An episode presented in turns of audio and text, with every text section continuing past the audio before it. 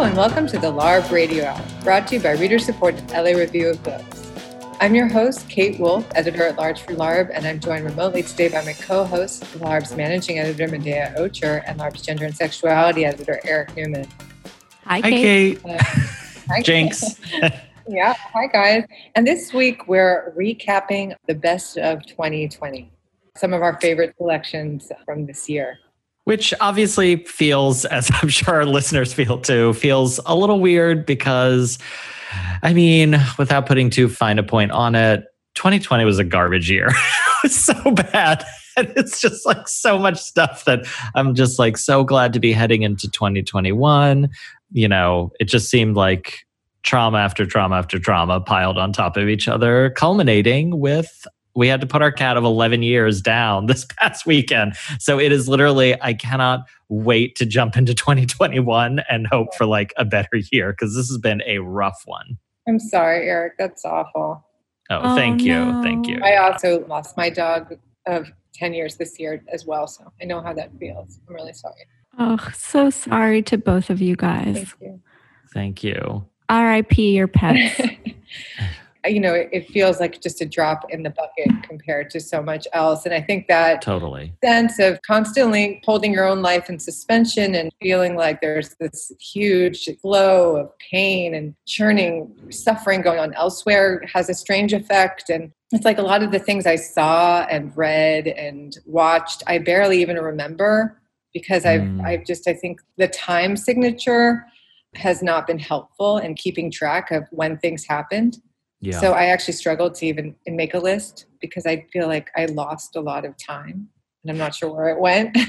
it is also the case. Did you guys experience life this way this year in which time seemed to both, like you're saying, Kate, it's just like a lost year in many ways, but it also time moved really differently. Like there felt like there were different eras or even epochs of the pandemic because of how dilated time became. And actually, in reviewing, and we'll obviously get into this in a minute, but in reviewing, you know, some of the TV shows, for example, that really stuck with me this year, it felt like, oh, right, that's from the second age of the pandemic. And it feels like it was like five years ago. You know, like weeks also feel like years. So there's a very weird temporal distortion that I think all of us are going through. Yeah, I totally agree. And it was very difficult to put together this list because I also couldn't I couldn't remember anything and there weren't any distinctions for me. There were as you were saying Eric like kind of distinctions in terms of like different epochs of the pandemic, like let's say at the very beginning when we thought it was going to be two weeks.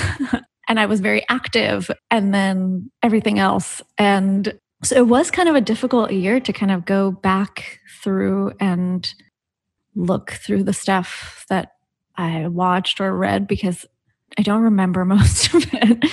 I did recall some of it by making this putting this list together and that was actually kind of nice. It was a good it was a good exercise. All right, well should we get to it?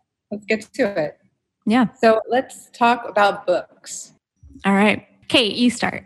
Okay, so speaking of epics of the pandemic, I feel like the first part of it was nature's healing. Nature will heal while we're all home. And there was a lot of hope and hopefulness. And certainly I thought maybe, you know, this will bring radical change. And so there was this excitement as much as there was dread and fear. And that's what I really remember, you know, from the beginning, like the shots of the Venice Canal and so my first choice is not a book it's actually an essay that i read and i felt like was very clarifying about climate change and of course the pandemic you know is a symptom of climate change and it shows you i think it's also a wake up call. What i always feel like is like you're not going to be able to buy anything when you're running away from the fire you know? It seems like yes this is what life is like when nature asserts itself and it's difficult and you would think that this would galvanize people and i'm just not sure it really has. But so this was an essay by Meehan Crist that i read in the london review of books. It was called is it okay to have a child?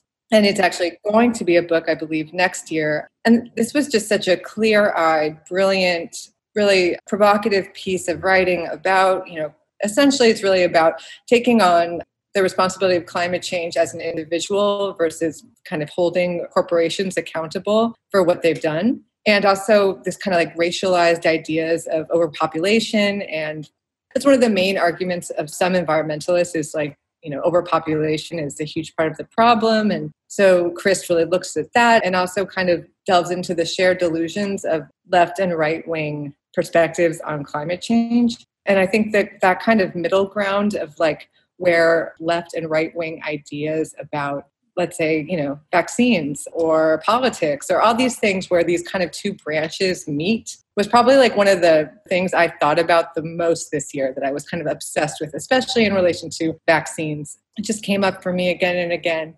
So i loved this essay and you can actually listen to her reading it on the london review book site and i thought that was great. And then i'll just touch on some books of guests that we had on so I loved Wayne Koestenbaum's book, Figure It Out. And we talked to Wayne and just found that conversation so inspiring. And I really liked that book because it had so many assignments for writing and ways to kind of generate material and ideas. And in a year where I just did not feel very inspired, having some kind of formula I think is so helpful. Good list. And then I also really enjoyed our conversation with Harry Dodge about his book, My Meteorite. And there's such a beautiful scene in that book where Harry's dog dies and he goes to bury him close by actually to where I live in the Arroyo and he meets someone else that day who's just buried their dog. And I felt like it, the experience was so intense for me and so emotional. And I don't know if I'd ever seen it depicted in fiction or anywhere in quite the way of what it feels like to lose a pet. And I just thought that was so beautifully done. And also I really enjoyed our conversation this year with Percival Everett about his book Telephone which I was just such a strange novel. I couldn't tell what was going on. It was so pastiche at times, then it was surreal, then it was realist. It was like totally all over the place. And reading it really made me want to think again about fiction and what novels can do. And I know people always say that, oh, like this person changed what the novel can do. But um, this book really did, I think, show me the capacity of what a novel can do and a slipperiness that I think is really just when you can't quite pin down what genre a novel is written in is such a cool feeling. And then just in my own reading this year, and I'm sorry that I'm going on so long, but books is like the one thing that I can really talk about this year because I continue to read. So this was my year of falling in love with Natalia Ginzburg. Like I feel like she came up a lot, especially because I think I read Maggie Nelson in the New Yorker talking about Ginzburg's essay Winter in Abruzzi, and that was right in the beginning of the pandemic. And that was a beautiful piece by Maggie. And then in trying to, you know, constantly save bookstores, I ordered like more books this year probably than I've ever ordered online before. And so I bought a bunch of Natalia's books. And um, The Dry Heart is a novel that's really short, that's like perfect for my short attention span. And it's just so piercing and so intense. And it's like 100 pages. So that was great. And about a bad husband who meets his end. The book that I actually recommended the most to everyone this year is a book that was recommended on our show by Garth Greenwell. It was Barbara Browning's The Gift, which I just loved so much. It was so funny, so smart. I guess, you know, it's auto fiction in probably one of the most interesting ways that I've seen done because I think it's a story of what something that really happened to Barbara Browning, which is she makes this connection with someone online, but then their identity is very much in question. So as much as, you know, she's playing with the persona of who she is, this other person's persona is just a persona, is a fiction. So there's like a lot of real and fake meeting in the in the book. And um, it's a real celebration of making art just for the fun of it and for the kind of communion of it. And a lot of it takes place online. So thought that was a good thing for this year. And I just loved it. And it was really, it helped me a lot, actually. Sounds great. That's my list. Yeah, yeah, yeah. I'm definitely was like writing down while you were speaking, like some of those titles that I can't wait to take a look at. So I have three. So two of them were guests that we had on the show. The first of which is Akwaeke Emezi's The Death of Vivek Oji. And I love that book both because it kind of it captures the way in which a gender non-binary existence operates outside of primarily when we read about sexuality or at least like the stuff that ends up being filtered through to me it tends to be from a western usually us centric position. And so here to kind of see the experience of a gender non-binary character narrated and explored from the position of Nigeria and also to kind of learn a lot about the the local cultures in Nigeria, this kind of phenomenon called Niger wives, which are foreign wives who marry into families in Nigeria was just fascinating. And it's both Emezi's writing is at once like really, it's that perfect combination for me, which is very lush writing and a gripping story. Usually you don't get both at the same time. It's usually lush writing and there is very little story, or too much story and not enough great writing. But that one I really, really enjoyed. And then um, as we were talking about at the top of the the show, my cat recently died of 11 years. And so I was thinking a lot. It had really moved me, Sigrid Nunez's novel, What Are You Going Through? When I read it, it's basically, as listeners will know, it's the story of a friend basically who agrees to help her friend die effectively and to both be there with her, assist a little bit, you know, kind of be involved in the process and also learn how to grieve with her as she's dying. And uh, it's a beautiful, beautiful novel, very, in a sense, like slow and not a lot happens. But what Nunez is grappling with is enormous. And thinking about as my pet, we were having to make the decision to put her down after a long struggle with some intestinal issues it just made me think about how precious that life is and how much we don't actually think about how we prepare for death or how to grapple with it, right? Most of our culture, especially in the West, is about running away from death. And I think that Nunez's character and the book as a whole kind of has to really grapple with it in a way that I found really powerful and moving.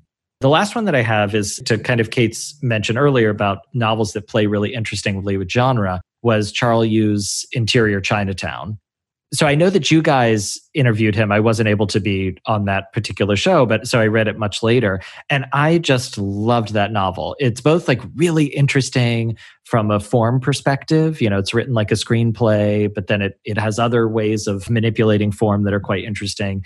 And then also the way that it engages a way of thinking about how and what and who registers as oppressed in contemporary life. And in many ways, it touches on the work of, or it can be in conversation with the work of another guest that we had, Cathy Park Hong, and her book, Minor Feelings An Asian American Reckoning.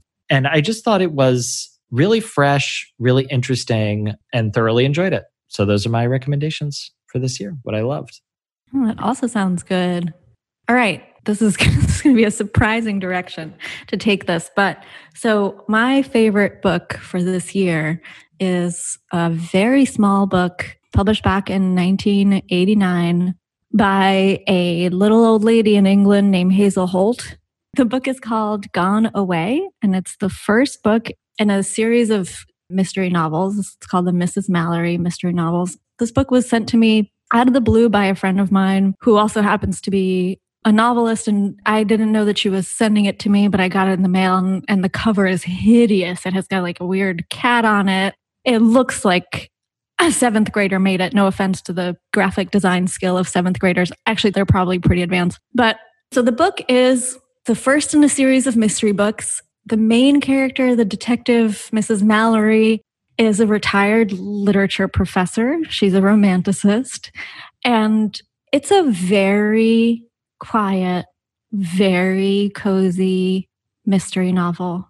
There is a death in it, but most of the book is really spent on baking and church get togethers. She has two pets. She has a dog and a cat, and she really loves both of them. She lives alone. And so she's really into the dog and the cat and feeding them. There's a lot of time of her opening tins and giving them food and something does happen. So it takes place in this very quiet village called Taviscombe. I have no idea if this village is real or not. It's it's apparently on the seaside in England. And this very risque, sort of sexy American woman turns up dead. And Mrs. Mallory sort of very quietly, very unobtrusively, and really calmly goes about solving this mystery. And it was just a total, it was a total pleasure to read. just a total pleasure to read. These books are now out of print, unfortunately, but you can still find them online. So the copy I got, I think, just was just somebody had just put it out. But there's like a lot of tea drinking, baking. The mystery is solved eventually, but Mrs. Mallory is never really in trouble, nor does she ever really super concerned or stressed. She is stressed at times, but It's not overly stressed. And there's a favorite part of mine, and I recommended this book to everybody this year. There's a favorite part of mine where it's kind of like the climax, and this is not giving anything away, but it's kind of the climax of the book. And it's cold, and she's in the rain, and she's outside. And the last line of the chapter is something like, I was cold and it was dreadful out. And so I decided to go back to the warmth of my kitchen and the comfort of my animals. And then it, and then it just ends. She does go home and hang out with them. And I was like, well, isn't this just the best? I love that. I love a cozy mystery. that's like, that's a great recommendation. I feel like I want to re- mainline that right now. it's great. Had you read that book already when we interviewed Ottessa Moshfegh about Death in Her Hands? No, I hadn't. I read this book sometime, I think early summer. I really recommend it. It's just, it was totally immersive. It was cozy. It was quiet. And I appreciated there was like a whole section where she drives an elderly lady for an annual exam and looks for parking and then picks her back up and takes her home. It was great. It was really great.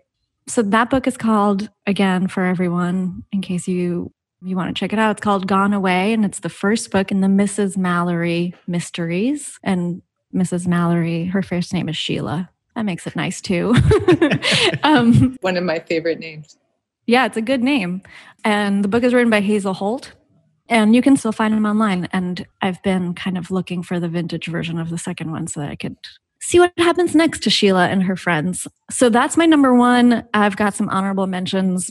They are the book by Sigrid Nunez that you recommended, Eric. Yeah. I also what are you going was, through? Yeah, I really thought it was fantastic. And unfortunately, I couldn't be there for that interview, but I really enjoyed the book. Death in Her Hands by Ottessa Moshfegh. I really thought that was fantastic. Also, sort of a mystery novel, but a, probably. I think it sounds a bit like your friend Hazel. There's some overlap between a woman on her own who loves her animals trying to solve a mystery.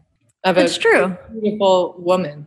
Yeah, no, you're right. You're right. I would say that Mrs. Mallory is much more grounded than the character in Death in Her Hands and very much has her head on her shoulders. And when she doesn't, she eats a piece of cake and reminds herself that it's there. But Death in Her Hands, I thought was also a very good book.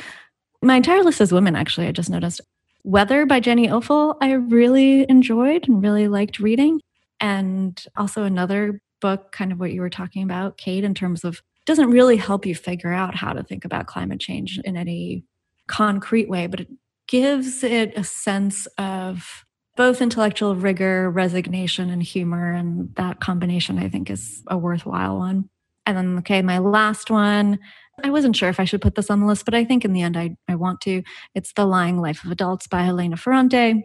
I really enjoyed that book also, even though I had some, well, I mean, you know, I was going to say I had some reservations about it, but I, I wholeheartedly endorse it. So those are my books of 2020. I don't know how I got through them, but we did it. All right, what's next? Movies? Yeah, let's talk about some movies. This is a category where I really fall down. Even in a normal year, Kate doesn't see that many movies. I don't really go to the theater much, and now I didn't go to the theater. I think I saw one thing. I mean, I had a, a couple of screenings. I used to have this little underground cinema in my studio that stopped. I just movies are I really like to see movies with people, even though I don't mm, get to totally. I don't find myself challenging myself much at home with what I watch. So I'll just keep this as short as possible.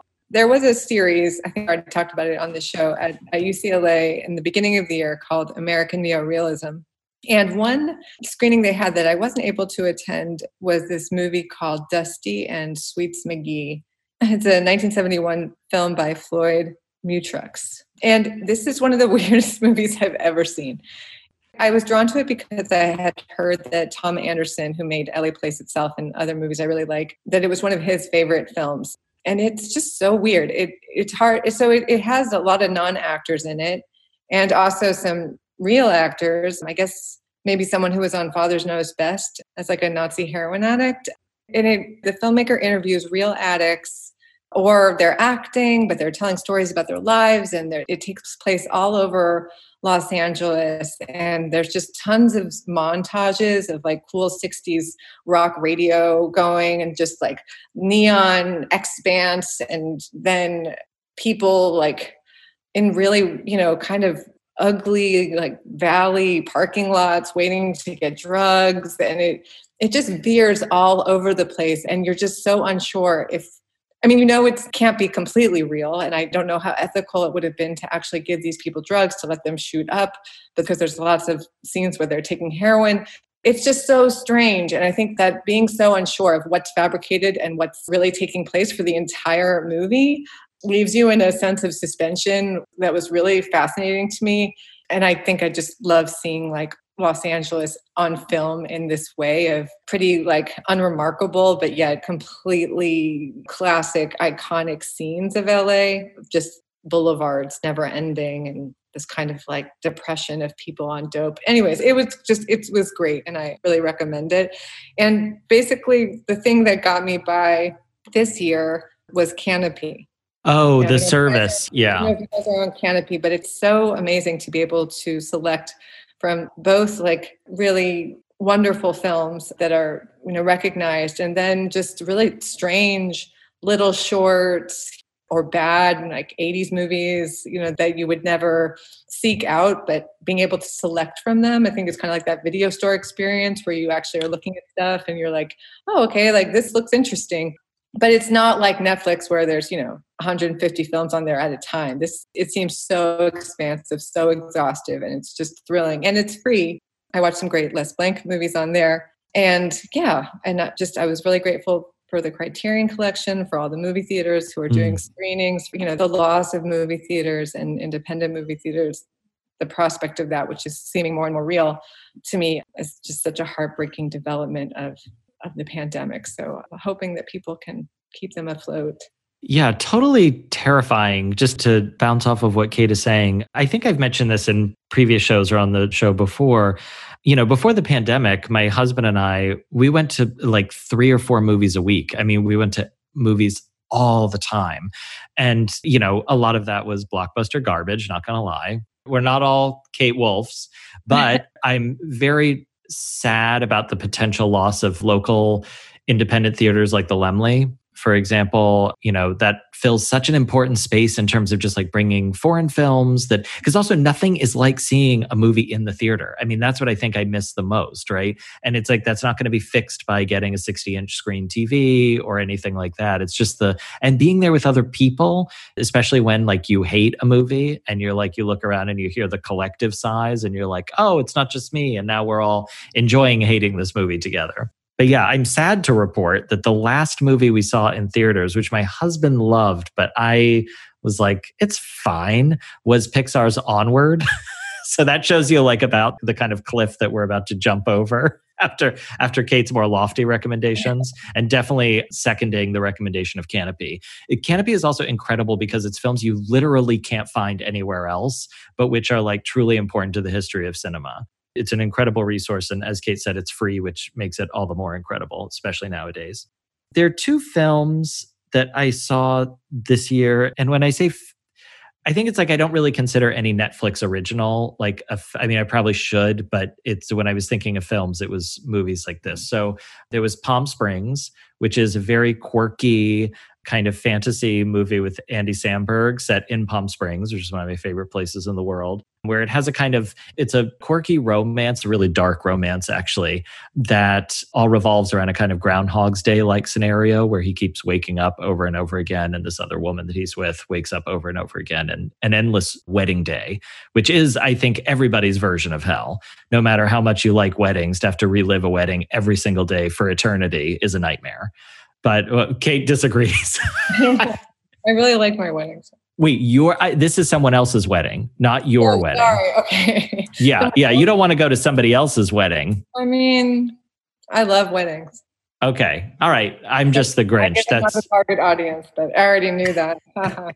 okay, so the other film that I have that I really, really enjoyed, and it is a little depressing, but it's a beautiful movie, is Relic by director Natalie Erica James. It's an Australian horror film that kind of, in the way that Babadook did, it engages with questions about it's a horror film that's really about dealing with a parent. The protagonist's mother has Alzheimer's or dementia. We're not exactly sure, but her kind of mental health is deteriorating and her mental capacity is deteriorating. And I'm not going to spoil it because I should also say it's not scary, right? This isn't quite like Hereditary, where there are like true horror elements to it.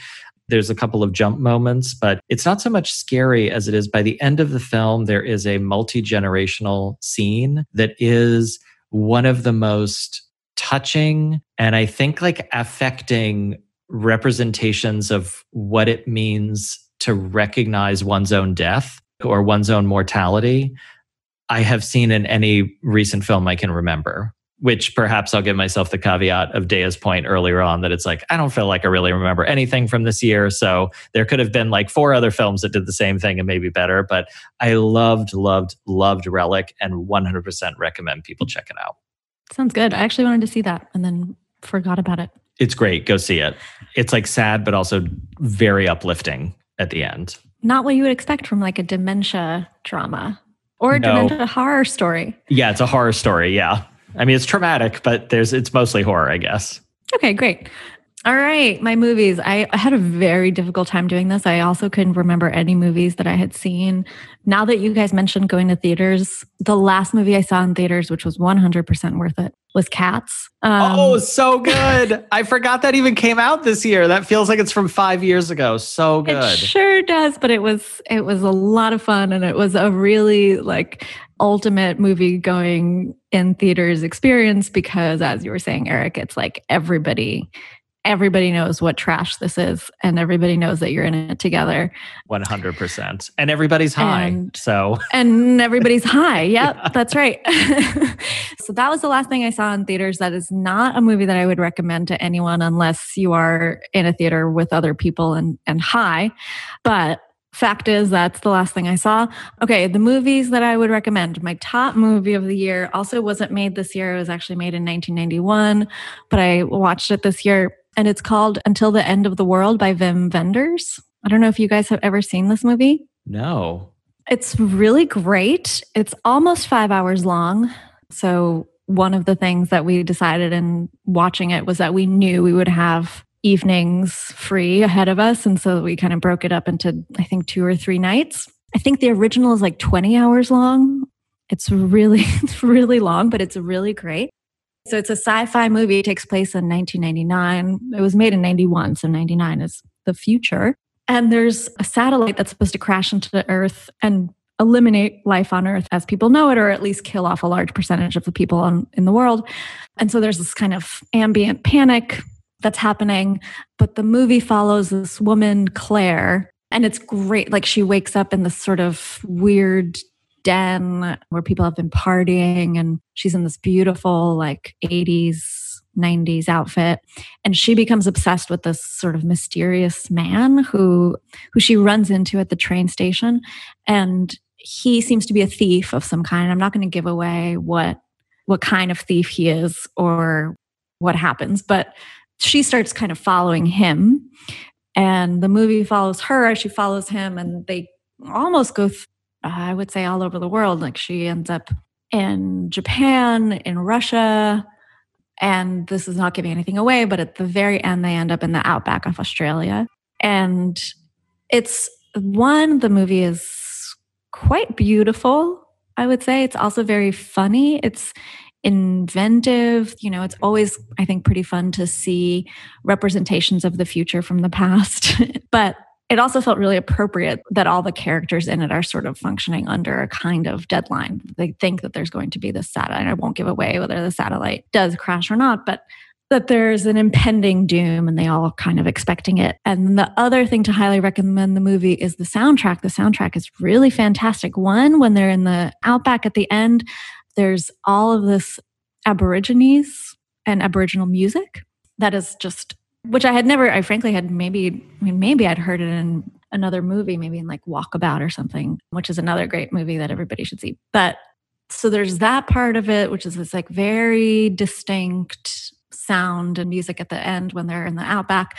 But then in the sort of in the beginning, it's like talking heads. There's a lot of Elvis Presley covers.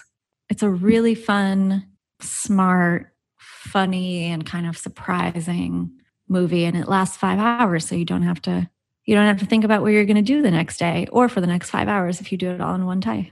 Which sometimes is a real blessing in these pandemic times. Yep. And I think we watched it on the Criterion Collection Mm. streaming service because I think they've just done a, a redo or re update or recolorization or whatever it is. So, highly recommend it.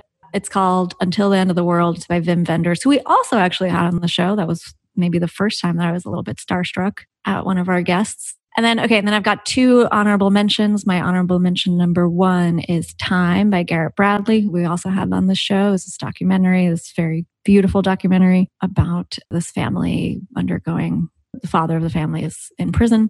And then honorable mention three is a woman, it's a movie I'd never seen before, but I'd heard a lot about, finally out this year, called Watermelon Woman by Cheryl Dunye. Oh, Um, that's exactly one of the films that I was thinking about why Kanopy is so great because it's very difficult to find that film elsewhere. Is it in Criterion Collection now? I think it is. Yeah, I think it's now on Criterion. But it's a 90s movie. It's Mhm. like a lesbian rom com, kind of a mockumentary, kind of a fiction. It's also very funny. They work in a video store, which was a, a fun thing to see. So I highly recommend that too. Those are my honorable mentions. That's great. I've Yeah. never seen it actually. It's really good. It's very, it's like, it's super worthwhile. And it really does have kind of like a queer rom com energy to it. That's like a lot better than Happiest Season. For sure. Yes. yes, it is better than Happiest with, uh, Season. Kristen Stewart. Yeah. Yeah, which I will admit I was thrilled to watch. I love Kristen Stewart and will watch anything that she is in. Yeah, I don't know what it is about her, but She's so Yeah. captivating. It's like I just I will watch anything with her with her in it, but that felt like being held hostage that movie. like I was there with like Kristen Stewart being held hostage by perhaps the worst lesbian girlfriend in cinema history. I'd have to well that can't be right. I'll have to think about that more, but that's my hot take for right now. Terrible. And it seemed like everybody else agreed. Terrible, terrible girlfriend. And also, everybody's ignoring Kristen Stewart and pretending like she doesn't exist. While Kristen Stewart is like incredibly beautiful and is wearing this like custom made suit that's unbuttoned to her tits. I just don't get it. How is she invisible to the entire family?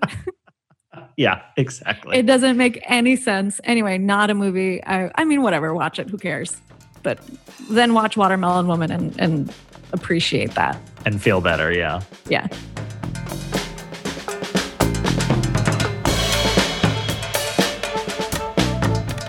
You are listening to the LARB Radio Hour. This is our yearly best of edition with co hosts Eric Newman, Medaya Ocher, and myself, Kate Wolf.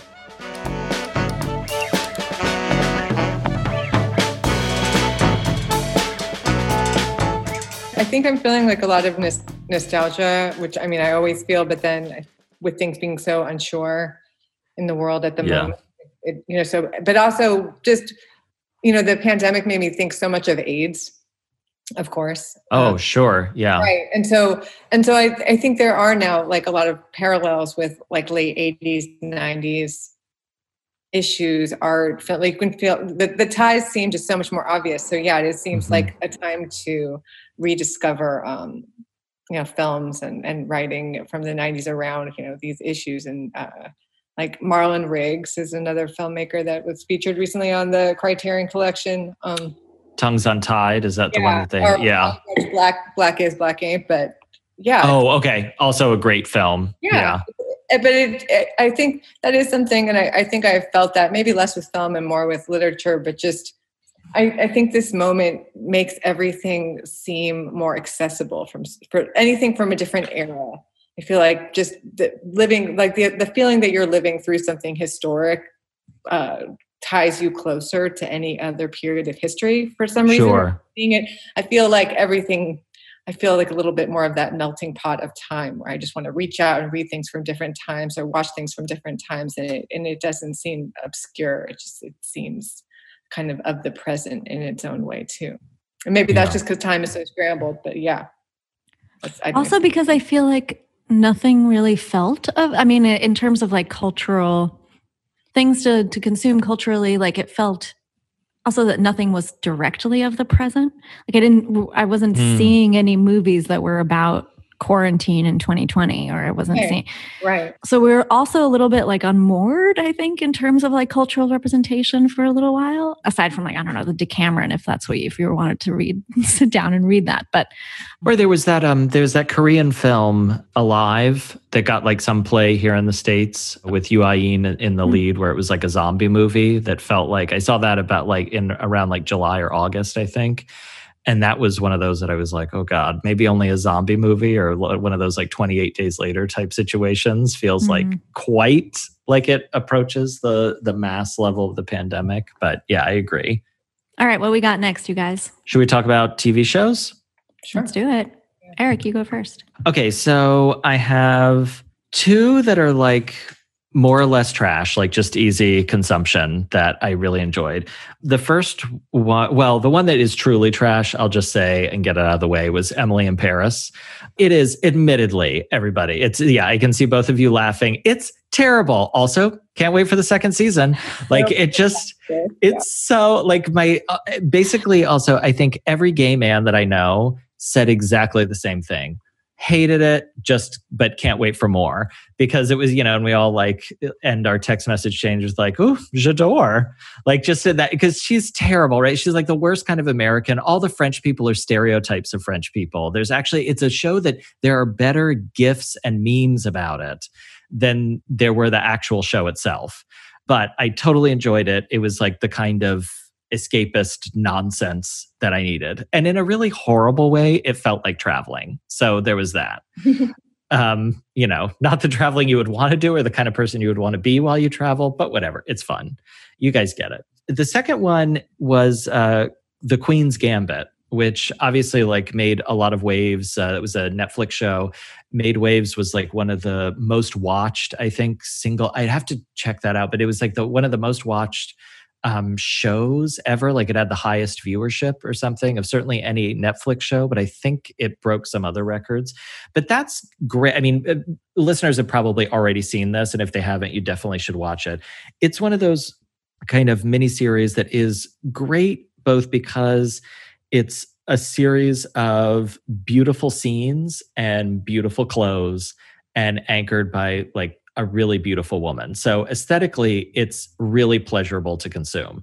Uh, What I also liked about it, though, and this technically I should give credit where credit due. This is my husband's line about that show, um, which is that it could have at any point been totally all about her trauma, which there is trauma in her past, but it ends up not really being about that. And instead, you get a really enjoyable show about a girl that just really loves playing chess and she's really good at it. And it takes her all the way to Russia. And a spoiler alert to no one, I think, she ends up winning the world championship. And so it was great. I totally enjoyed it. I loved every minute of it. It has some interesting queer content that's like a little bit low key, um, but that was super fun. The two shows, though, that I think stuck with me most this year one was the final season of Schitt's Creek, which I actually wrote about for the LARB Quarterly Journal in spring, for the spring issue, I think. The pop And- issue. For the pop, was a- sorry, for the pop issue. Well, the spring, you can say spring issue, but I just want to direct people to your Oh, piece, right. which is very excellent. it came out in the spring, but it was for the pop issue. Um, Yes. And I think that Uh, I'm certainly not alone in this, but I think that that show, particularly in this year, with all of its like horrors and traumas, was like a real life raft in terms of a place where we could see people that just got along with each other, supported each other, a place that felt like an escape to a world where people are decent to each other. And that was really excellent and just totally enjoyed it.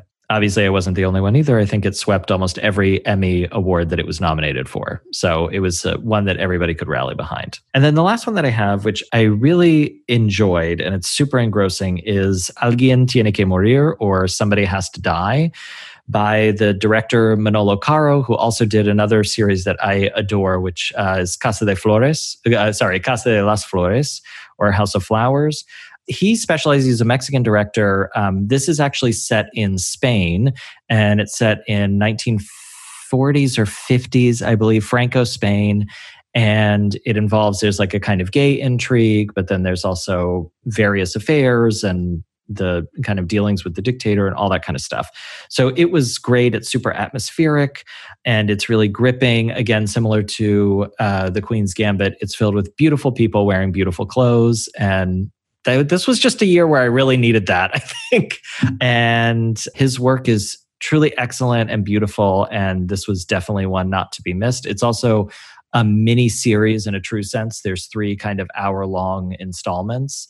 And in that case, it was just totally great. And a final honorable mention, mostly because I haven't watched all of them yet, is Steve McQueen's uh, Small Axe, which is a, a series of several movies about basically kind of Caribbean life in London and kind of dealing with racism in the i believe it's the late 1960s and so it's kind of paralleling the uh, black panther movement here in the us and it is utterly fascinating. And also in the kind of as all mcqueen's movies are it's beautifully beautifully shot and really an emotional viewing experience so highly recommend but haven't finished them so i didn't feel like i could put it as my top recommend Okay, I'll go. And I only have one because I don't really watch that much television except like real trash. Um, although I did which which is why I loved Emily in Paris because what, why else do I watch television but to basically so great do drugs with my eyes.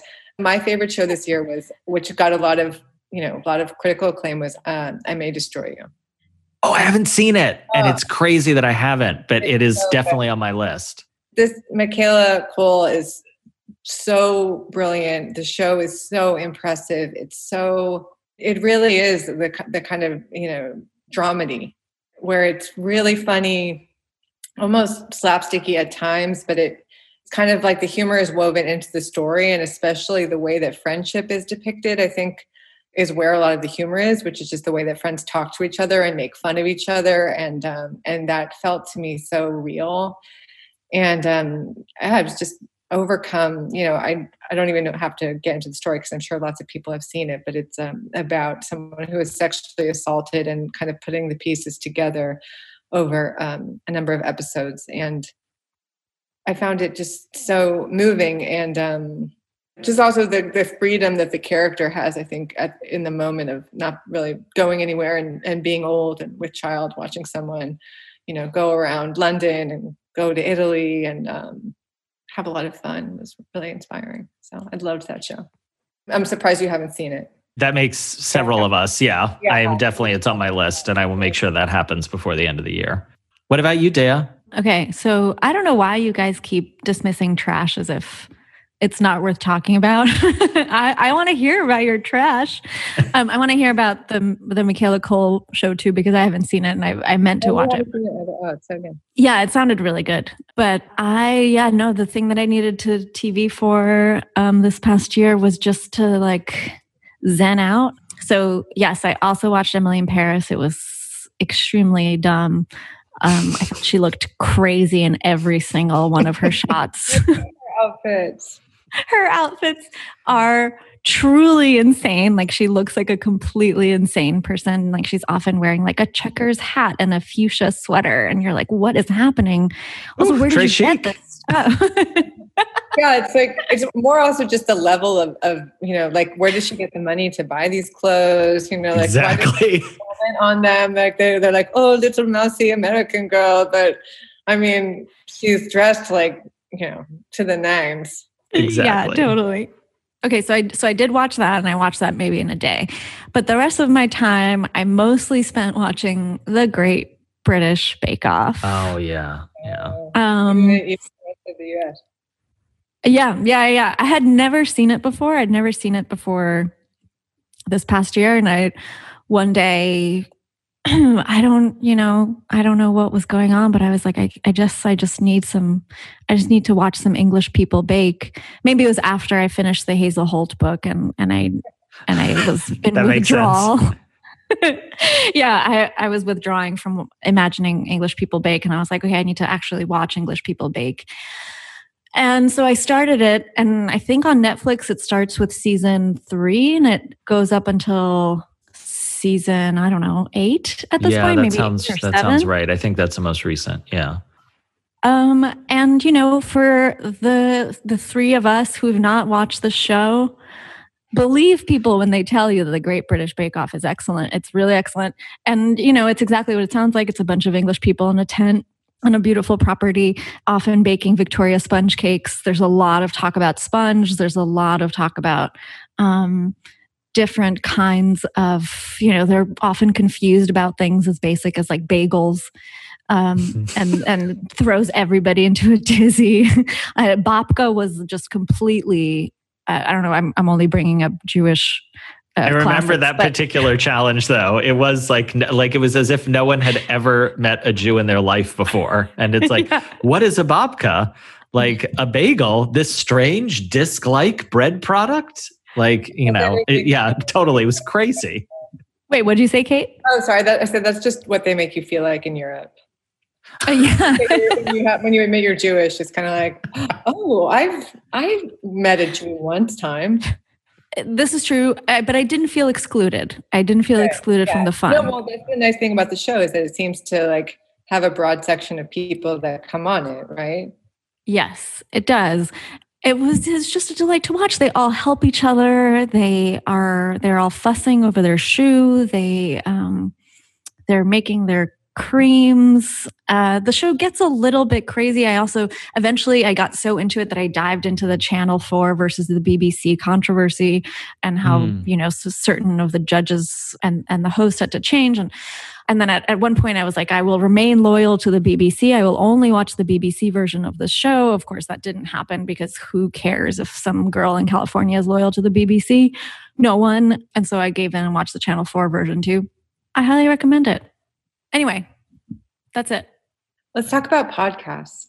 Mine are really quick. They're two and they're they're related. So I kind of fell in love with long form or deep reporting podcasts. So I just could not, for obvious reasons, listen to any politics podcasts. You know, politics creeps into the podcast anyways. But the two that I liked are 99% Invisible, which is kind of focused on stories behind kind of design and architecture that shape our everyday life. So, for example, they had a whole um, segment that was about addresses and how addresses work, where they first started, and how we got confusion around them or kind of how different countries also organize addresses. So this sounds really boring the way that I'm out laying it out, but it's like a fascinating story. And then the second one was a podcast from Gimlet called Reply All which I really enjoy. They're kind of stories and, and reporting about phenomena that I guess I would say is like generated in or around the internet and kind of digital culture. So they had some great kind of deep dives into QAnon, Bitcoin, and other, you know, this, there's just one great one about a random phone number that people kept calling up. And then it turned into the hottest uh, phone line in America. So it was like a sex phone line, right? But the original kind of setup was that somebody was trying to call like a government health service and they got this phone sex line and they were like, this is weird. And then when the reporter looked into it, they found that this particular, the hottest phone line in America was popping up everywhere. And then it becomes this large story about how people sell basically 1 800 numbers and the kind of nefarious world behind the 1 800 number. So those are the kind of things that I just love. It's like a, a quirky, weird story that just somebody really follows and reports, and then they package it for you in just a, a totally satisfying way. So those are my two recommendations. So my recommendation is a very popular podcast. You must remember this but this season in particular, um, I just loved so much. It was all devoted to Polly Platt. So the title was Polly Platt, the Invisible Woman. And Polly Platt was a production designer who was married to Peter Bogdanovich and helped uh, make the look of his well regarded film Paper Moon. Um, it was her idea to have it in black and white.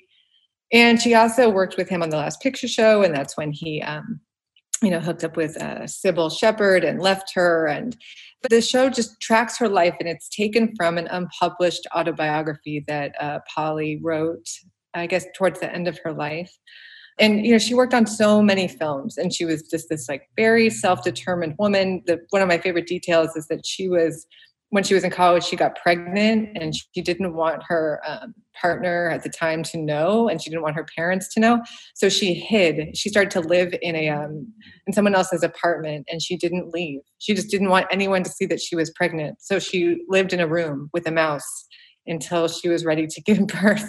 She hid away from the world, and I just the chutzpah that takes. Um, I was really moved by and shocked by she had a hand in so much. She really is like this kind of, you know, Zelig figure in the film industry of the 70s, 80s, and 90s. She worked on The Simpsons. I mean, she was, she also wrote Pretty Baby, the Louis Malle film, um, but she was never able to uh, realize her dream of being a director.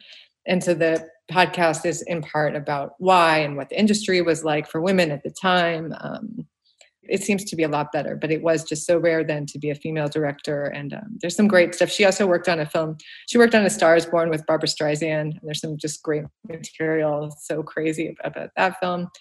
It was just a i think i think it was just an effective use of what you can do with the podcast because um, reading this unfinished work was a great way to bring it to the world. I don't know if it will ever be published and just just someone reading it and then weaving it in with the story. I just felt like it really artfully constructed um, something that basically you know that audio that an audio story can do. And um, it wasn't very sensationalist either which is sometimes my objection to uh, you must remember this. Uh, this was just super straight ahead and really really well done. I just loved it.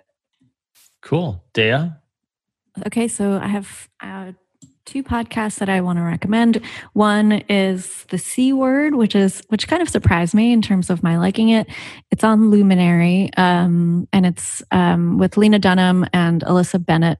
So each episode is dedicated to a particular woman who has a reputation for being crazy. That's the C word that they're referring to. And Lena Dunham and Alissa Bennett kind of just go through the woman's history, and the circumstances which brought many of these women to the kind of reputation that they might have. And often these circumstances were not kind to the to the women in question. And they kind of range all over history and they delve into gossip and they are there's genuine facts in there and then a lot of like fun to be had. But they cover every, everybody from you know mary shelley to anna nicole smith episodes I really, really recommend. I recommend all of them. They're a lot of fun. But the Judy Garland episodes are truly phenomenal. I've learned a lot about Judy Garland, a lot of the circumstances around her, the various struggles of her life and um, and her talent. So that's the C word with uh, Lena Dunham and Alissa Bennett. And there's a lot of joking between them. There, it's a lot of fun. And then the second one that I want to recommend, I have some reservations about it, but I'm just going to do it. It's called Double Threat. It's with Tom Scharpling and Julie Klausner. They're both comedians they're, and comedy writers. The entire episode is often ju- them just riffing on a subject together. And sometimes they don't quite get it, but sometimes it's so funny and goes into really weird directions and they like and they reference things like vaudeville and a lot of Broadway and they're all they also do this thing where they kind of tear apart other podcasts. So they listen to um, alec baldwin's podcast where he interviewed um, woody allen which is ripe for fun. And they just tear, i mean they just like tore it apart obviously. And they do a lot of kind of like fun little games with their guests. And so i recommend that one too. It's called double threat with tom scharpling and julie klausner. So i think it's come to the time where we talk about the weirdest thing we got into um, during quarantine.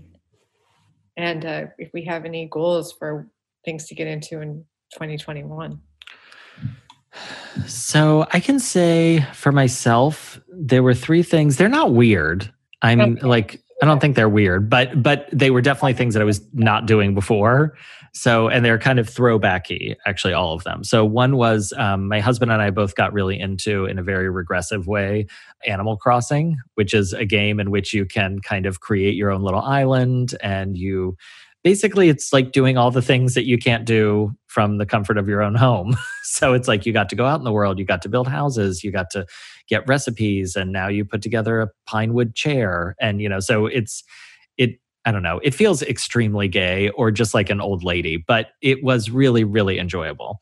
Um, and still is. It's the gift that keeps on giving. I also got back into knitting, um, which is the thing that I feel like before, maybe it's a that's like a, a symptom of something, like I'm sliding back into a depression because I feel like that's usually when I start knitting again, you know, because it's like, well, they're just like, it's just the same thing over and over again. Just get ready for it, girl.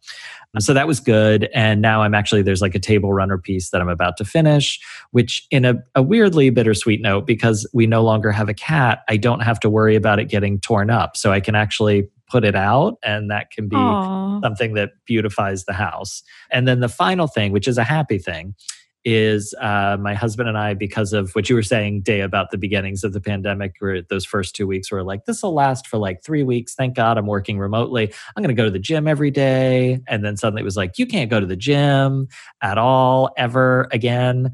So we got into rollerblading, which is so much fun. And I am definitely living that like gay late 80s, early 90s LA fantasy because, as you guys both know, but listeners may not, we live near um, the beach in Santa Monica.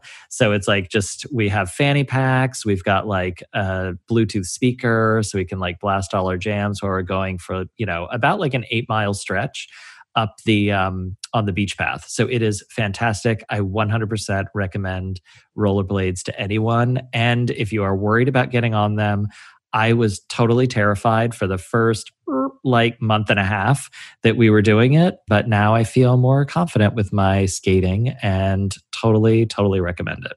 What if you're kind of clumsy like like I am? Can you still do it or Yeah, I mean, I th- is it any more stable than roller skates? You know, that's like that is like a a, a debate that we waded into like a pretty like um, wide ranging debate online that technically yes if you are on roller skates it is so the four um, kind of in the square formation you do have more balance um, yeah. but in terms of maneuverability uh, which is kind of what you want especially when you're going like fast on a bike path or something rollerblades are the way to go um, the the downside, though, which would not be good for clumsy people like us, is that um, skate dancing is much easier to do in rollerblades than uh, sorry in roller skates than it is to do in rollerblades. Very so, what did you guys get into? Uh, I I have a kind of shameful thing that I got into. I don't know if it's shameful, but it's just strange.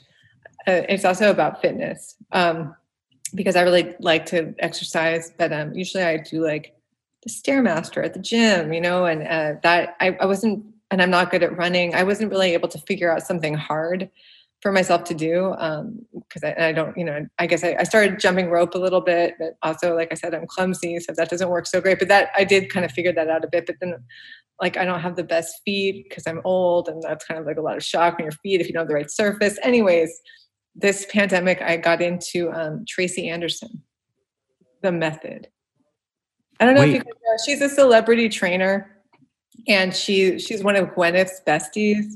Oh. So I, I did a lot of research on her, read like many New York Times articles about her. She was married to a basketball player when she was really young, and um, they have a son together. And she's she's a crazy entrepreneur. She has businesses. I mean, there's like a Tracy Anderson magazine that I was like, maybe I should try to pitch Tracy Anderson. Like, and now she has this online service that costs like 90 bucks for a month. Um, that it's I cheaper than a gym. That's cheaper than a gym. and and it does have new content every week, and there's a lot of stuff on there. But um, it's just it's this weird thing of like she doesn't talk to you while you're exercising, and and it's like so repetitive, like tons of leg lifts and just doing the same thing over and over. And it's kind of this fembot quality because there's no voice, so it's just mm-hmm. like this body performing, and it's always her, and she's very blonde and um, very fit. So, and also I think I've been so obsessed with like Zoom face and plastics. Like I've been doing, you know, I just, this, the having time to just kind of, and like not having a lot of mental energy. I've gotten into really shallow things this year. Like I'm trying to uncover what plastic surgery people have had done. And I think being doing Tracy's workout has kind of put me in that mode where it's like all about like defying your age. And she, I love how she says she's designing your body and um, it kind of like follows her. It also has this like meta quality because it has like a reality show quality. Like she's first she's in one locale during the pandemic, like this huge palatial estate in Florida, and then suddenly you know you're seeing this farmhouse, and you're like, oh, I guess she moved to the Hamptons. Like, you know, she did, she doesn't tell you, but so you want. It's just this. The whole thing has been really weird. I've never been in like an online community like this at all. I mean, not that I'm like a part on the message boards, but I definitely, you know, I feel a part of it, and it's so, and it's really virtual. I've also never like done something virtually so much before either. That's very cool. I'm interested to hear more also about your uh, research into what plastic surgery people have done. Yes, that's always a favorite topic among Angelenos. Though I guess I was into that even before I was in LA. Hey, it's not yeah. just Angelenos. Let me tell you. Yeah, it's very prevalent in Washington. It's just anyone who has to be on television or in public. Yeah, yeah. um, but I'm just so naive about it. I, th- I think I was thinking everything was Botox for a while, and after mm. consulting some YouTube stars, uh, I oh, I, that's just the tip of the rhinoplasty. Totally. Oh yeah, I didn't even know people still did that. Yeah. Oh yeah. They do. If this pandemic keeps going, that's just um, what I'll pour my time into. Oh, I'm so excited to see your new face. Hopefully in person um, eventually, but I, I'll take it over Zoom. Okay, I didn't get into anything as exciting. I did get into Peloton now that we're talking about. I don't have a bike, but you can just take the classes. They're really bad. The yoga classes are really bad, but I do them almost every single day. Yoga Peloton classes? Wait, how yeah, do you do it without a great. bike? So Peloton has classes, like a variety of different classes. Like they even have dance classes, which I did try and they're oh. even as a former dancer, I was like, I don't know what's going on here. I I have no idea. I don't know what's happening. Um, but so you can take yoga classes. I've been doing a lot of yoga classes on Peloton. It's like very sterile, very little personality. But somehow I've I've like grown endeared to the to the Peloton instructors. Okay, so I have been doing that. That is kind of weird. And then my other weird thing that was specifically well, definitely Peloton was specifically quarantine induced. I would have never done this before. But the other thing that I've started doing is sashiko stitching. I what don't know that? if you could. So, Eric, I was also considering doing knitting, but it was so hot in LA. Oh, I was like, yeah, I, that makes sense. I just can't do this. And also, it's been so long since I knit, I don't remember anything about it. Anyway, so I was like, I'm going to do visible mending. And there's a method there's a japanese stitching and embroidery and mending method. It's called sashiko. And the other plus side about it is that it's extremely easy. But essentially it's uh, you've definitely seen it before but it's this um, it's usually done on on blue cloth and with white stitching and it's usually geometric patterns or repeated patterns and uh, you kind of go straight across the cloth and I've now done, you can get like a little sashiko like kit kind of, but you can buy thread, you buy the special needle. And it's very meditative. It's not embroidery. There's something about embroidery that feels a little too floral to me, a little too chintzy. Sashiko is very straightforward. It's usually too, it's just usually blue and white, though I have explored white and brown. These are this this is generally my color palette i should say. And it's just geometric shapes. So they're very clean. It's you can kind of do it while you've got the english bake off on in the background. I, I feel you like you're living like, in a cozy mystery. Yeah there's I feel like, I mean, I hope there's not a murder around you to be very clear, but it's like, it feels like you've got all the ingredients here. This is Mallory Medaya Ocher. Exactly. Yeah. yeah, I w- I'm swaddled in knits. Yeah, that's the goal. Those that those are the goals. Anyway, so I got into sashiko, and then it's a really good way of mending something. Like I've, I have this white, kind of this like white shirt that I really like, and it had all these stains on it, and then I just sort of like stitched some white thread over those those whites those stains, and now I'm, I can wear this shirt again. So cool. That's great. That's yeah. great. Yeah, it's great. I'm, I so that's my thing. My clothes, so that would I should explore that. It's very easy. let me reiterate. one more thing I wanted to say is that I'm really determined. I know last year I was saying I, I wanted to help Los Angeles get a progressive mayor, which I maybe that's more possible now that I don't know if Garcetti is going to probably try to join the Biden cabinet. But my my new goal um, is that I, I want to stop the Olympics in Los Angeles in 2028. Yes, yes. So that's what I with with Tracy Anderson um, pumping me up and guiding me on. I will I will try to stop the Olympics in Los Angeles in 2028, and uh, I hope that global ceremony and pomp and um, you know homelessness and uh, cruise ships and so many other things are a casualty of this pandemic, and people realize that they are not such great ideas. And um, here's to a brighter future in 2021. Yeah, that's literally my only goal for 2021. Just it should just be better. It just because it has to be. yeah. Thank you guys for for sharing your picks with me and for doing the show. And thank you, listener, for listening to the LARB Radio Hour. Thank you. Yay.